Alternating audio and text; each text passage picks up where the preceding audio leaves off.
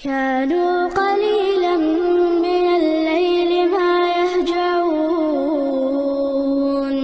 وبالأسحار هم يستغفرون Ada enam sifat orang yang dapat hidayah. Pertama, memakmurkan masjid dengan pengertian tiga.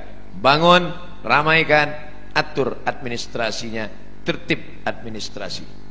Dua, man amana billah. Akidahnya benar. La ilaha illallah. Kenapa didulukan bangun masjid baru beriman kepada Allah? Karena ternyata ada orang yang bangun masjid tapi tidak beriman kepada Allah. Ah, ini Ustaz Somad ngawur. Mana ada orang bangun masjid tak beriman? Ada. Masjid apa? Masjid untuk kampanye. Kata pepatah Melayu, kalau tak ada berada, takkan tempua bersarang rendah. Burung tempua sarangnya di atas pokok kelapa. Tapi kalau sudah padi menguning, dia akan turun ke bawah. Dan itu terjadi di zaman sekarang. Padi menguning itu berapa lama? Lima tahun sekali. Musim-musim kampanye. Orang mulai nyumbang untuk masjid, masuk ke masjid, pakai sorban, pakai peci, pakai koko, pakai sarung, tapi tak sunat. Dan banyak orang terkecoh, disangka ustad, rupanya kawi. Masjid dibangunnya. Ustad tahu dari mana? Masuk SMA, SMS, WhatsApp, datang nanya, Ustad, apa hukumnya si fulan bangun masjid, nyumbang untuk masjid? Saya bilang jangan ambil, karena pasti ada udang di balik di balik pempek. Ada niat di balik itu semua.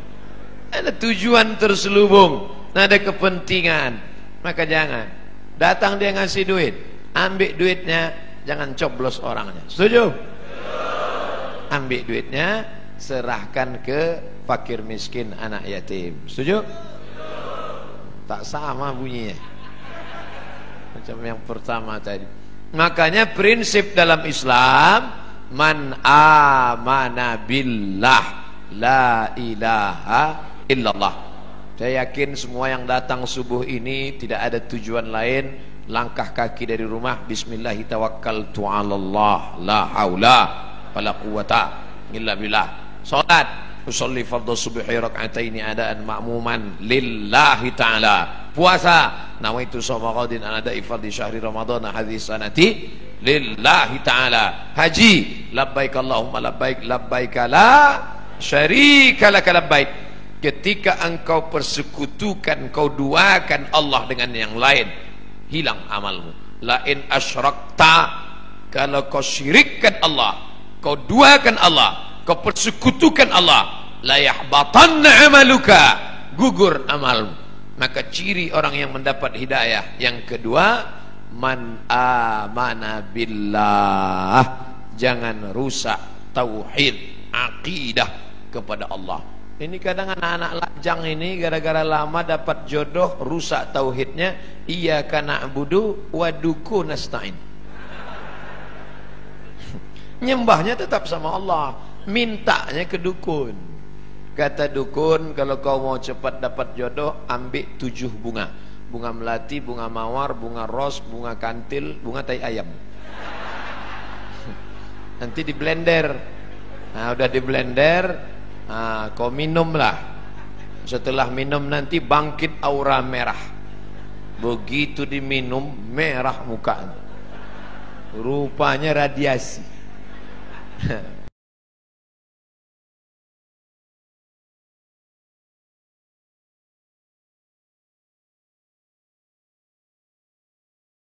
pergilah batu rubi berwarna merah.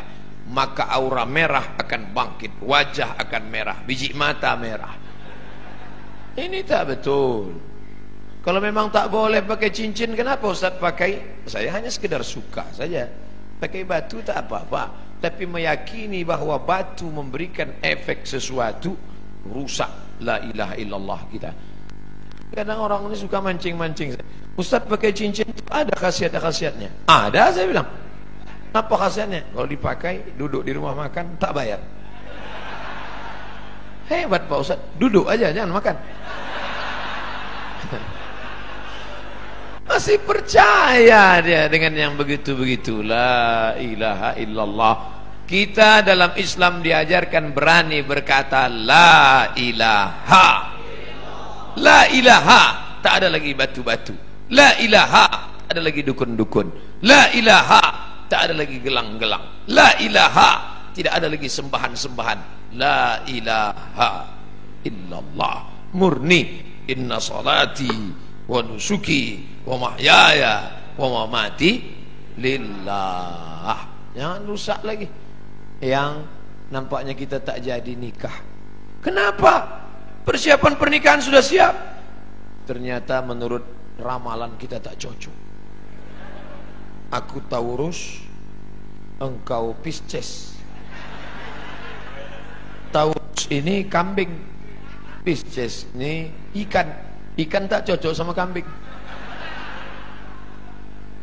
Tak jadi nikah hanya gara-gara ramalan.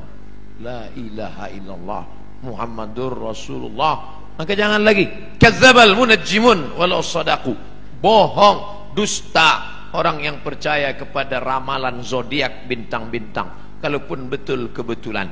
Bila anda telinganya agak ke depan tak cocok kerja di sungai. Bila taik lalatnya di bawah dagu cocoknya di darat. Ini bohong semua.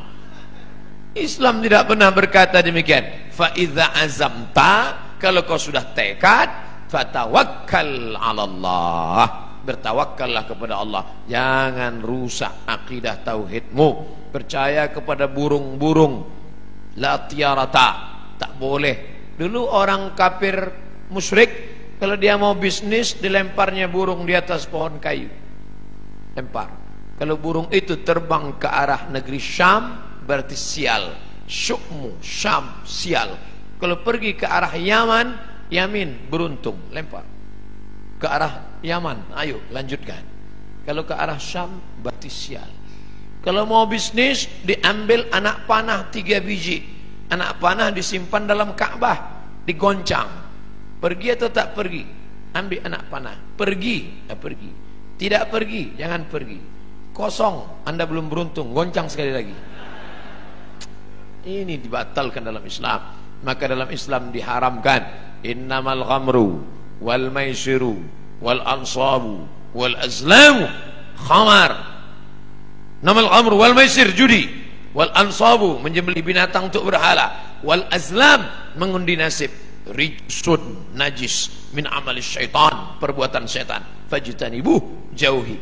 Ciri orang yang mendapat hidayah dia berserah diri hanya kepada Allah. Tapi tetap ada usaha jangan tidak ada usaha.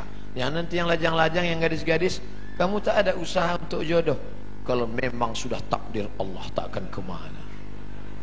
Tetap ada usaha. Contoh ini kue kotak Nengs Bakri. Ini kan memang ditakdirkan untuk saya ini kan? Memang untuk saya. Tapi saya tak ada usaha untuk membuka kotaknya. Masuk dia ke mulut saya. Tidak, menganga dari itu. Mesti ada usaha untuk membuka kotaknya, lalu memilih-milih kue yang mana. Berapa biji kue? Pilih yang ini atau ini, mesti ada usaha mengambil paralotnya, lalu ditusukkan ke botol, ke gelasnya, ada usaha. Usaha itu disebut dengan ikhtiar. Itulah ahlu sunnah wal jamaah. Kalau tidak ada usaha, hanya pasrah saja, itu namanya jabariyah. Orang jabariyah, kata dia tak ada usaha, takdir saja. Bang, abang tak kerja. Kalau memang rezeki kita datang sendiri adinda, tak usah kerja-kerja. Nanti kalau ada suami ibu macam itu, itu jabariyah. Kalau gitu ibu tak usah masak. Nanti jam-jam 9 dia lapar nanya, "Mana makanan kita?" Kalau sudah takdir Allah datang sendiri dia, Bang. Orang gitu mesti gitu balasnya. Orang Jabariyah ini tak ada usaha sama sekali. Diam aja. Nanti tiba-tiba Pak Kapolsek razia. Pret, mana STNK BPKB? Saya serahkan pada Allah. Hah? Pukulkan kepalanya Pak. Lepas. Kenapa Bapak pukul? Ini pun dari Allah juga. Orang-orang gini ini mesti gitu melawan dia. Kita betul. Allah kasih kita kudrat, Allah kasih kita iradat, Allah kasih kita sama, Allah kasih kita basar, Allah kasih kita kalam supaya kita berusaha berusaha. Makanya doa keluar masjid, Allahumma inni as'aluka min fadlik. Beri aku rezeki. Kenapa keluar masjid minta rezeki? Karena keluar masjid idza qudiyatis shalah. Kalau salat sudah dilaksanakan fantashiru fil ard. Bertebaran di atas muka bumi cari rezeki. Wabtahu min fadlillah. Cari karunia Allah. Ciri orang yang dapat hidayah yang pertama memakmurkan masjid. Yang kedua beriman kepada Allah. Yang ketiga wa aqamas shalah. So salat bukan somat. Salat Mudah-mudahan anak-anak gadis yang rajin sholat subuh ini mendapatkan suami yang rajin pula sholat subuh. Karena kalau kalian anakku yang sudah solehah, yang sudah cantik, yang sudah rajin sholat, tiba-tiba dapat laki tak sembahyang, tak satu dua curhat masuk ke HP saya. Ustadz, dulu saya sangka nikah sama dia bahagia. Ternyata Pak Ustad, Cemana rasanya bu Macam tidur sama babi hutan Tak sembahyang Walaupun hidup Seribu tahun Kalau tak sembahyang Apa gunanya Walaupun hidup Seribu tahun Kalau tak sembahyang Apa gunanya? Nanti kalau Bapak Ibu kebetulan pergi umrah ada mihrab dalam taman Raudhah Masjid Nabawi tempat solat Nabi. Ini Raudhah ini mihrab namanya. Di sebelah kiri ada tertulis as-salatu imaduddin. Solat tiang agama. Kenapa atap masjid kita kokoh? Karena ada tiang. Kalau tak ada tiang hancur. Puasa melayang zakat terbang haji hilang karena tak ada tiang. Tiang dari segala amal adalah solat. Dan solat waktunya tak boleh digeser. As-salatu ala waktiha. Apa kata panitia tadi malam? Ustaz Somad jam 4 kami tunggu di pintu. Maka jam 4 kurang 5 saya sudah siap di ruang tamu. Hmm. Boleh. Saya tahu ini orang-orang Pertamina ini disiplin. Kalau sampai meleset sedikit ditinggalkan ya kita. Maka saya tunggu. Tepat. Tapi saya tak bertanya karena dia bukan baru sholat subuh jam 5 ini kok cepat? Betul. Saya tak tanya. Saya jarang saya nanya-nanya. Masa LCMA nanya? Yalah pak. Pokoknya siap-siap sedangkan janji sama Allah tak boleh digeser. Apalagi sama sama manusia tak kita geser. Apalagi sama Allah. Ini sekarang banyak yang geser janji sama Allah. Pelembang sholat subuh jam 4 lewat sikit. Dibuatnya sholat subuh jam 8 bangun jam 8 tutup pintu rapatkan gorden matikan lampu. Sholli fardhu subhi. Allah. Datang maknya buka pintu nengok Alhamdulillah anakku sejak ikut ngaji sama Habib Mahdi ini. Solat duhanya pun pakai kunut. Allahumma dina fi man hadai Hebat. Ustaz Somad boleh nanya Ustaz? Boleh. Ustaz kan biasanya jawab pertanyaan pakai empat mazhab. Menurut Hanafi, menurut Maliki, menurut Syafi'i, menurut Ambali Kira-kira solat duha pakai kunut itu mazhab apa ya Pak Ustaz? Mazhab kesiangan. Janganlah solat-solat itu digeser waktunya. Sudah tepat. Inna salata kanat 'alal mu'minina kitaban mauquta sudah waktunya tepat. Jangan digeser-geser. Pokoknya datang salat berjamaah. Allahu akbar Allahu akbar. On time. Datang Sab'atun yuzilluhumullah. Ada tujuh golongan yang akan mendapatkan naungan Allah. Yauma la zilla illa zilluh. Hari itu tak ada atap hari itu tak ada terpal hari itu tak ada tenda hari itu tak ada naungan. Tapi dia mendapatkan naungan di padang mahsyar. Siapa dia? Rajulun qalbuhu muallaqun fil masajid. Anak-anak muda yang hatinya tergantung di masjid.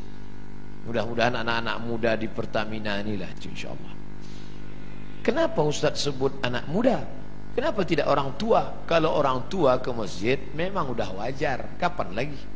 Udah diintai-intai malaikat maut.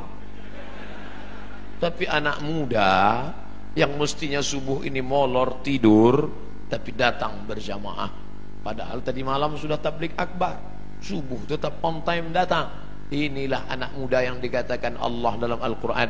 Innahum fityatun amanu bi rabbihim wazidnahum huda mereka sekelompok anak muda yang beriman kepada Allah ditambah Allah hidayah mereka.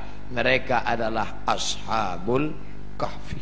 Oh kalau gitu kami komunitas anak muda ini buat kelompok lah Pak Ustaz. Ya. Apa nama kelompoknya? Kelompok komunitas anak muda ashabul kahfi. Apa programnya? Tidur aja mereka ditidurkan Allah karena dikejar oleh raja yang zalim.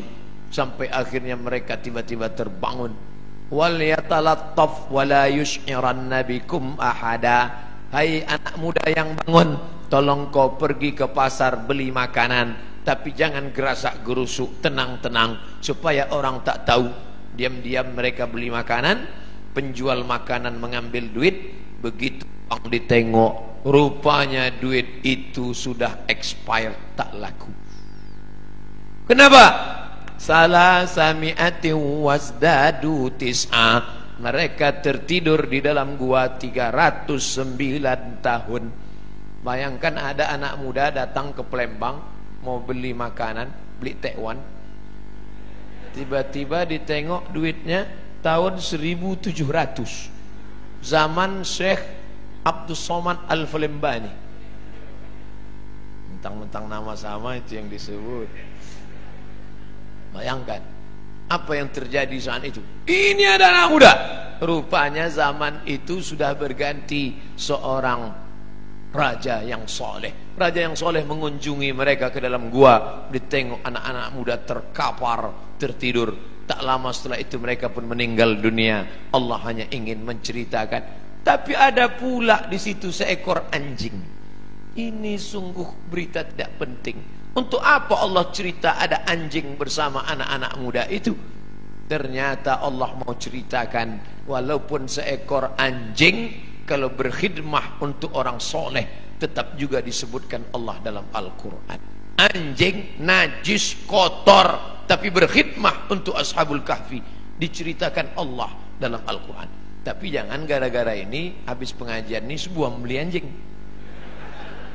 Cerita itu tentang Bani Israel dan cerita tentang memelihara anjing sudah mansuh tidak ada dalam syariat Nabi Muhammad sallallahu alaihi wasallam. Artinya bapak ibu yang di rumahnya ada anjing, lepaskanlah. Yang lagi melihara anjing. Siapa yang memelihara anjing, amalnya satu hari dikurangi sebesar bukit Uhud. Bukit Uhud itu panjangnya 7 kilometer amal dia sehari sebesar bisul. Jadi tiap hari amalnya min min min min min min. Siapa yang di rumahnya ada anjing malaikat tidak masuk. Yang tak masuk itu malaikat rahmat. Malaikat maut tetap.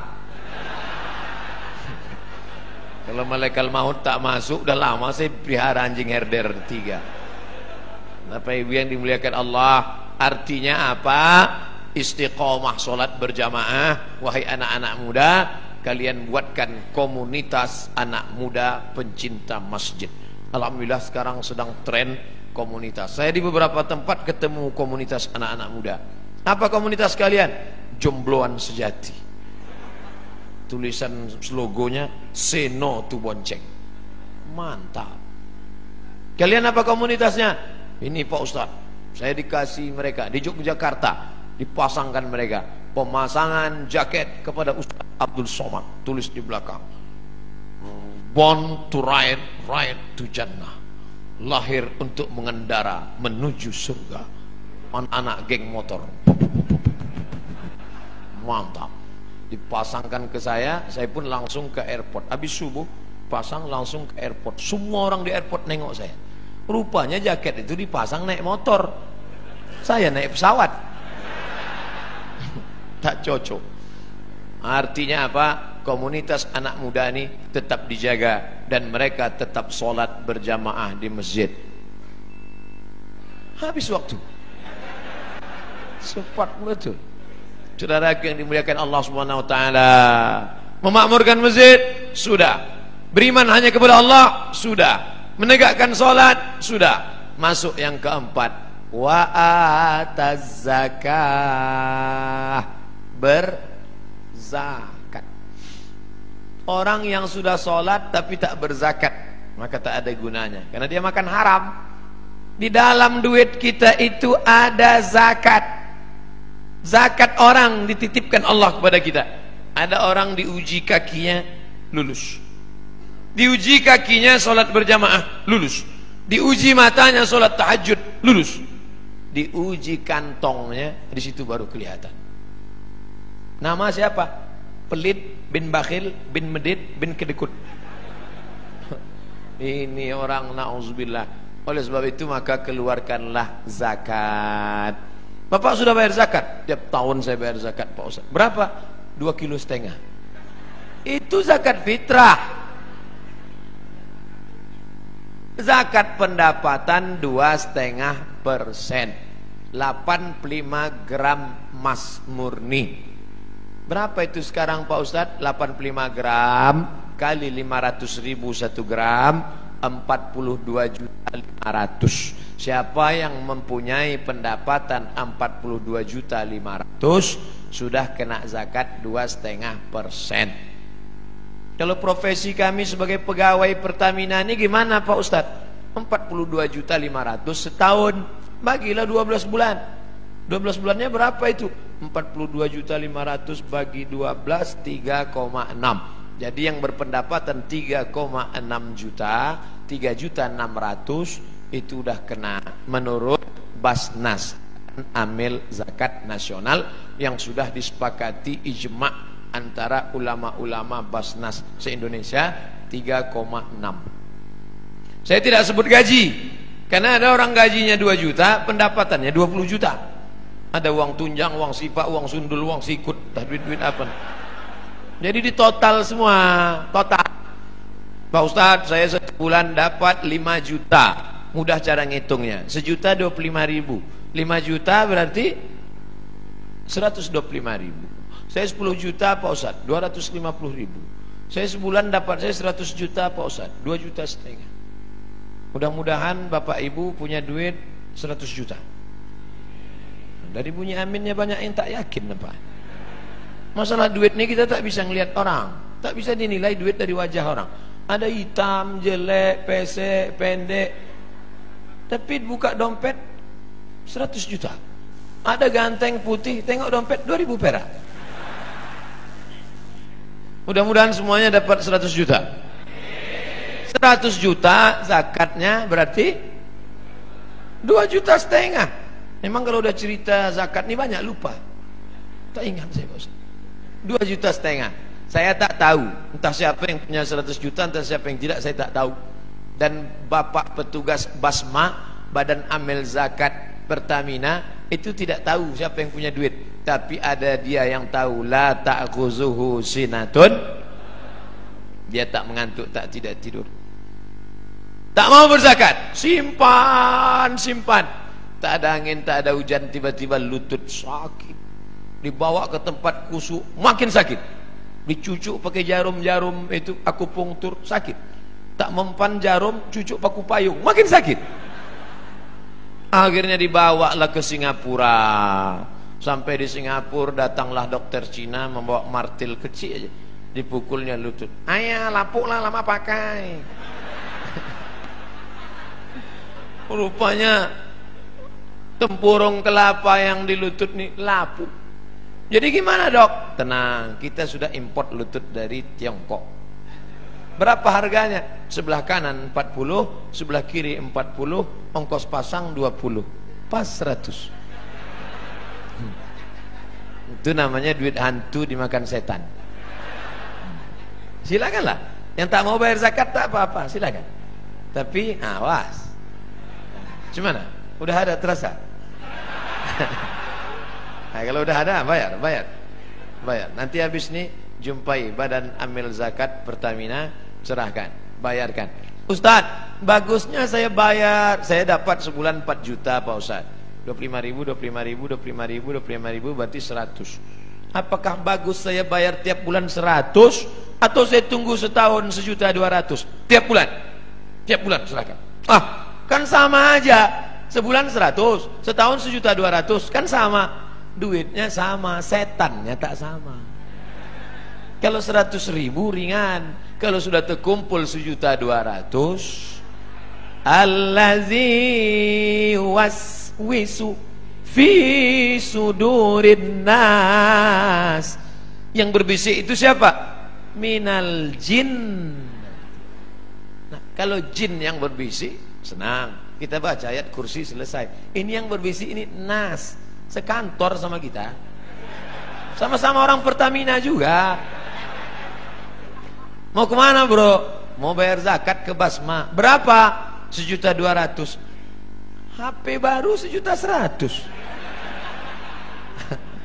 kita bacakan ayat kursi. Hafal pula dia dari kita lagi. Nanti kalau ada kawan begini, bacakan juga ayat kursi mengembuskan ya Allah qayyum la ta'udhu sunat wa oleh sebab itu bayar zakat. Yang paling tinggi zakat. Di bawah zakat infak. Di bawah infak sodakoh. Apa beda infak sama sodakoh Ustaz? Infak materi. Wa anfiqu min tayyibati ma kasabtum. Berikanlah hasil usahamu. Infak itu materi kalau sodakoh non materi. Makanya dalam hadis dikatakan tabassumika fi wajhi akhika sodakoh. Senyummu ke wajah saudaramu sodakoh. Allah Maha Adil. Kalian yang bisa ngasih sedekah duit, sedekah. Kalian yang bisa ngasih infak duit, infak. Infak kipas angin, infak AC, infak lampu, tapi yang tak bisa ngasih infak, sodakoh. Artinya apa? Kau yang berduit kasihlah duit. Yang tak bisa ngasih duit senyum aja. Misal jumpa orang. Udahlah duit tidak, senyum tidak. Asal jumpa muka macam jeruk purut dipijak gajah. Oleh sebab itu bagi. Makanya yang paling tepat untuk kotak masjid itu adalah kotak infak. Jangan buat kotak sodakoh kotak infak biar dia ngasih duit. Kalau kotak sodakoh eh, itulah senyum aja deh.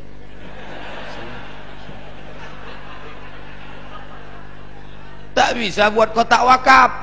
Karena wakaf itu syaratnya empat. Wakaf harus ada orang yang berwakaf orang menerima wakaf benda yang diwakafkan ada ijab ada kok kobul. Tak bisa dibuat situ kotak wakaf. Karena kita tak pernah akad ke kotak. Mana pernah kita? Hai kotak aku kasih duit ini kata kota itu aku terima aku terima aku terima. Oleh sebab itu yang paling tinggi zakat. Di bawah zakat infak. Di bawah infak sodakoh lalu kemudian yang lebih khusus lagi namanya wa wakaf. Bapak ibu yang ada tanah wakafkanlah. Ini tanah satu hektar saya wakafkan untuk SMP Islam di kota Palembang. Kami tak tahu ngurusnya Pak Ustadz datangi Mas Puroh Ustaz Habib Mahdi. Datangi Habib Qasim. Hubungi Ustaz Solhas. Hubungi Ustaz Taufik. Hubungi Ustaz King.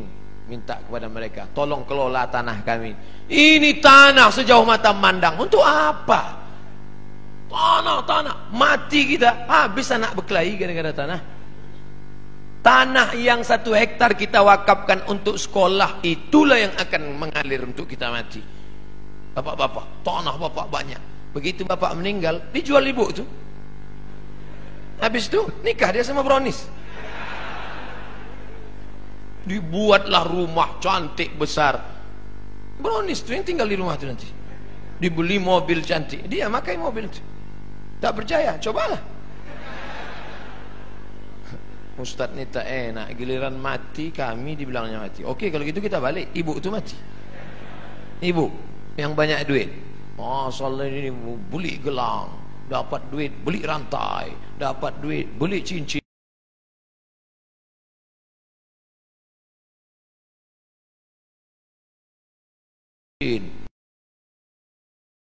Untuk apa? Bini muda dia lah Saya bukan maksa sedekah ni, enggak. Ya, kalian laki-laki yang tak mau bersedekah, simpan aja duit itu, simpanlah. Diambil laki mereka nanti. Kalian ibu-ibu yang tak mau bersedekah, silakan. Diambil mereka untuk modal kawin lagi.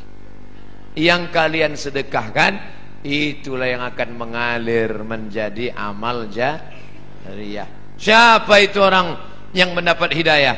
Man innama ya'muru masajid Allah. Sudah Man amana billah Sudah Rupanya Ustaz Somad selip membaca ayatnya Jamaah pula segan mengingatkan Padahal ayatnya ada di atas. Itu dia. Innama ya'muru masajid Allah Man amana billah Wal yaumil Akhir. Dunia ini akan berakhir. Kita ini macam bunga Kuntum Mekar Harum wangi layu mati. Ada bunga yang tak layu-layu Pak Ustaz? Mana? Bunga kaca ini bunga mati kita bukan benda mati yang dulu ulama-ulama besar raja-raja utama Sultan Mahmud Badaruddin. Mana dia sekarang? Meninggal dunia. Tapi orang bangga menyebut dia. Kenapa? Karena dia pro kepada Islam. Syekh Abdul Somad Al-Flimban mana dia sekarang? Meninggal. Tapi orang bangga menyebut namanya.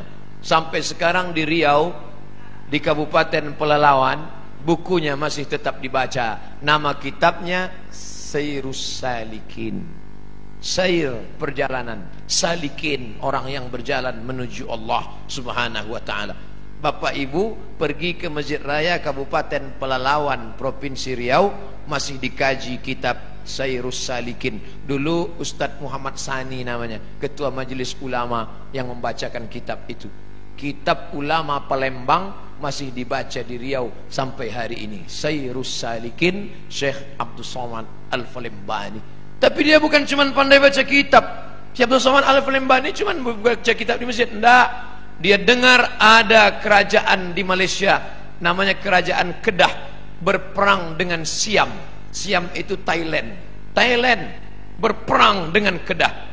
Ditinggalkannya Palembang, pergi dia ke sana. Berjihad fi sabilillah. Ternyata ulama-ulama dulu adalah ulama yang siap perang, siap membela Islam, melawan orang yang menghancurkan Kedah, kerajaan Melayu Islam.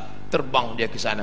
Ulama besar dari Makassar, Syekh Yusuf Al-Makassari Tajul Khalwati melawan Belanda, dicampakkan Belanda ke Cape Town, Afrika Selatan. Jadi jangan bayangkan ulama dulu duduk di masjid mengajarkan tentang sabar. Kita dijajah Belanda, sabar. Jajah Jepang, sabar. Kita diinjak-injak orang kafir,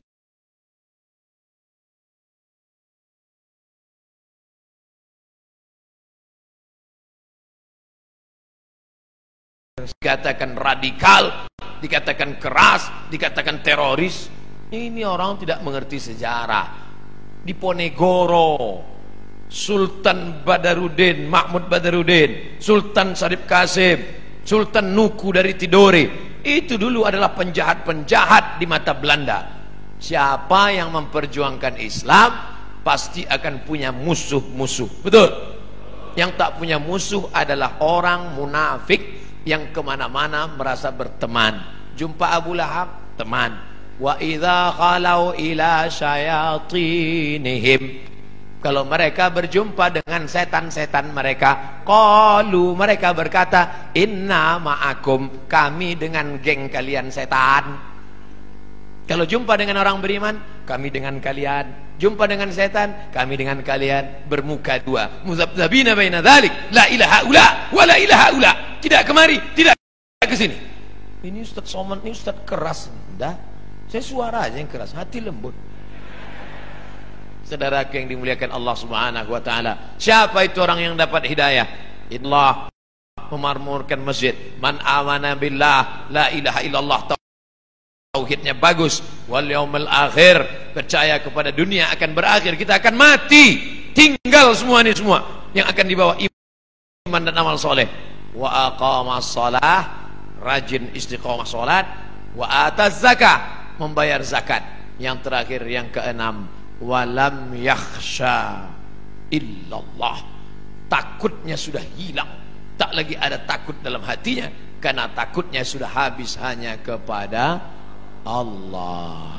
Orang yang korupsi kalau ditanya tanya tanya tanya, tanya lagi. Bapak korupsi itu kenapa? Takut nanti pensiun tak punya rumah, tak punya mobil, tak punya kebun sawit, tak punya kebun karet, tak punya kos-kosan, takut anak tak bisa kuliah, takut dunia membuatkan orang menghalalkan yang diharamkan Allah. Makanya ditulis di sini besar-besar. Walam yakhsha illallah. Itu dia. Walam yakhsha illallah. Sengaja pas di atas saya ini dibuat. Walam yakhsha illallah. Oh jadi itu tulisannya Pak Ustaz. Itulah tulisannya kami sangka semen-semen aja nih Pak Ustaz Sengaja ini kaligrafi yang dipilih supaya apa? Supaya semua orang Pertamina di sini tahu bahwa dia mengukur dirinya. Aku ini termasuk orang yang sudah dapat hidayah atau tidak. Alhamdulillah Ustaz. Setelah Ustaz jelaskan enam enam sifat ini ada dalam diri kami. Alhamdulillah. Satu pun tak ada. Nauzubillah. Baru ada tiga. Tambah lagi. Kami tak berdaya. La haula wala quwata illa billah. Jangan takut menghadapi hidup. Walam yakhsha illallah. Makanya ibu-ibu itu paling kuat dia. Meninggal suaminya, anaknya ada tiga, tak ada dia takut. Tak menangis dia waktu suaminya meninggal. Ibu tak nangis, tak takut masa depan. Tidak Pak Ustaz. Kenapa? Banyak harta warisannya. Tak nangis ibu, tidak. Kenapa tak nangis? Sudah lama aku tunggu. Bapak ibu yang dimuliakan Allah, siapa yang tak ada rasa takut dalam hati? Kita tetap takut.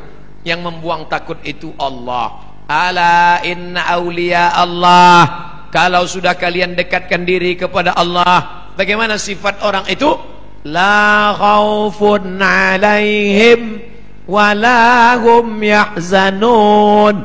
Dicabut Allah takut dicabut Allah sedih itulah yang merusak hati orang modern takut sedih penyakit stres, depresi, jantung koroner, diabetes meletus, asam urat naik gara-gara terlampau takut, takut, takut, takut, sedih, sedih, sedih. Apa beda takut sama sedih? Sedih terhadap masa lalu, takut terhadap masa depan. Yang kuliah takut tak selesai S1. Yang sudah S1 takut tak kerja. Yang sudah kerja takut di PHK. Yang sudah kerja takut tak bisa nikah. Yang udah nikah, takut tak punya anak. Yang udah punya anak, takut tak bisa nikah sekali lagi. Istri pertamanya meninggal.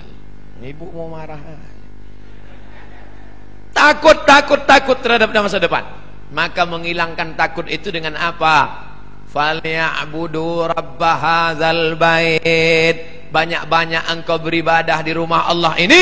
Kalau engkau banyak beribadah, Allah janjikan dua. Apa dia? at'amahum min kalau kau lapar dikasihnya makan. Wa amanahum min khauf kalau kau takut dikasihnya aman.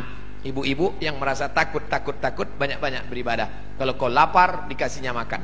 Ah, saya enggak percaya Pak Ustaz. Saya lapar udah beribadah kenapa tak ada tengok langsung dapat kue kotak dan kabar gembira setelah ini akan ada sarapan bersama di rumah masing-masing.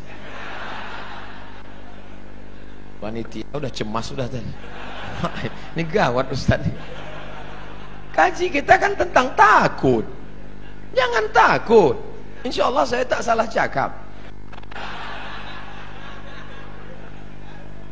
Jadi kalau ada terasa takut, takut adik-adik, nanti KKN tiba-tiba ditempatkan di suatu desa, disuruh ngasih kata sambutan takut menggeletar. Assalamualaikum. As, as, as, assalamualaikum. Apa kalian takut? Yang kuhadapi ini manusia. Aku manusia. Pak Kades, Pak Kapolsek, Pak Dandim, Pak Dan Ramil, Pak Kapolda, Pak Kapolri. Ini semua manusia. Sampaikan. Manusia yang kuhadapi. Sama-sama manusia. Bismillahirrahmanirrahim. Allah. La haula. Hilangkan takut. Tapi dalam hati aja, jangan pula dicakapkan ke depan mereka. Hai kades-kades, kalian manusia semua. Aku mau jangan lagi itu. Cukup dalam hati kita saja. Jangan aku, jangan sombong. Takut, ngeri, cemas, di mana letaknya? Di jantung. Ala fil jasadi ketahuilah di dalam dirimu itu ada segumpal. Idza salahat salahal jasadu kulluh. Kalau di jantung itu baik, yang lain ikut baik. Kalau sudah jantung bermasalah, maka yang lain ikut bermasalah. Makanya Bapak Ibu dengar kabar Syanu meninggal mendadak kemarin. Kenapa? Sakit jan jantung. Pernah tak dengar? Syanu meninggal kenapa? Kena kurap. Jantung. Maka jantung itu mesti dinormalkan. Dengan cara apa? Ala bidzikrillahi tatmainnul qulub. Banyak-banyak berzikir mengingat Allah maka jantung akan normal. Kalau terasa jantung tak normal, letaknya di dada sebelah kiri. Coba raba pegang. Yang dipegang dada kita, jangan dada kawan. Normalnya. Orang yang tak normal tuh banyak-banyak zikir. La ilaha illallah, la ilaha illallah. Maka goyang kepalanya itu ke kiri. La ilaha illallah. Sini. La ilaha illallah, la ilaha. Ini banyak orang yang zikir goyang kepala. Tanya, kau kenapa goyang? Entah, tengok orang goyang, aku goyang pula. La ilaha illallah. Allah, Allah, Allah, Allah, Allah, Allah, Allah, Allah, Allah, Allah, Allah, Allah, Allah, sampai mati. Karena nanti yang terakhir keluar dari mulut kita, La ilaha illallah. Habis. Itulah sifat enam. Jangan lupa subscribe, like, and share.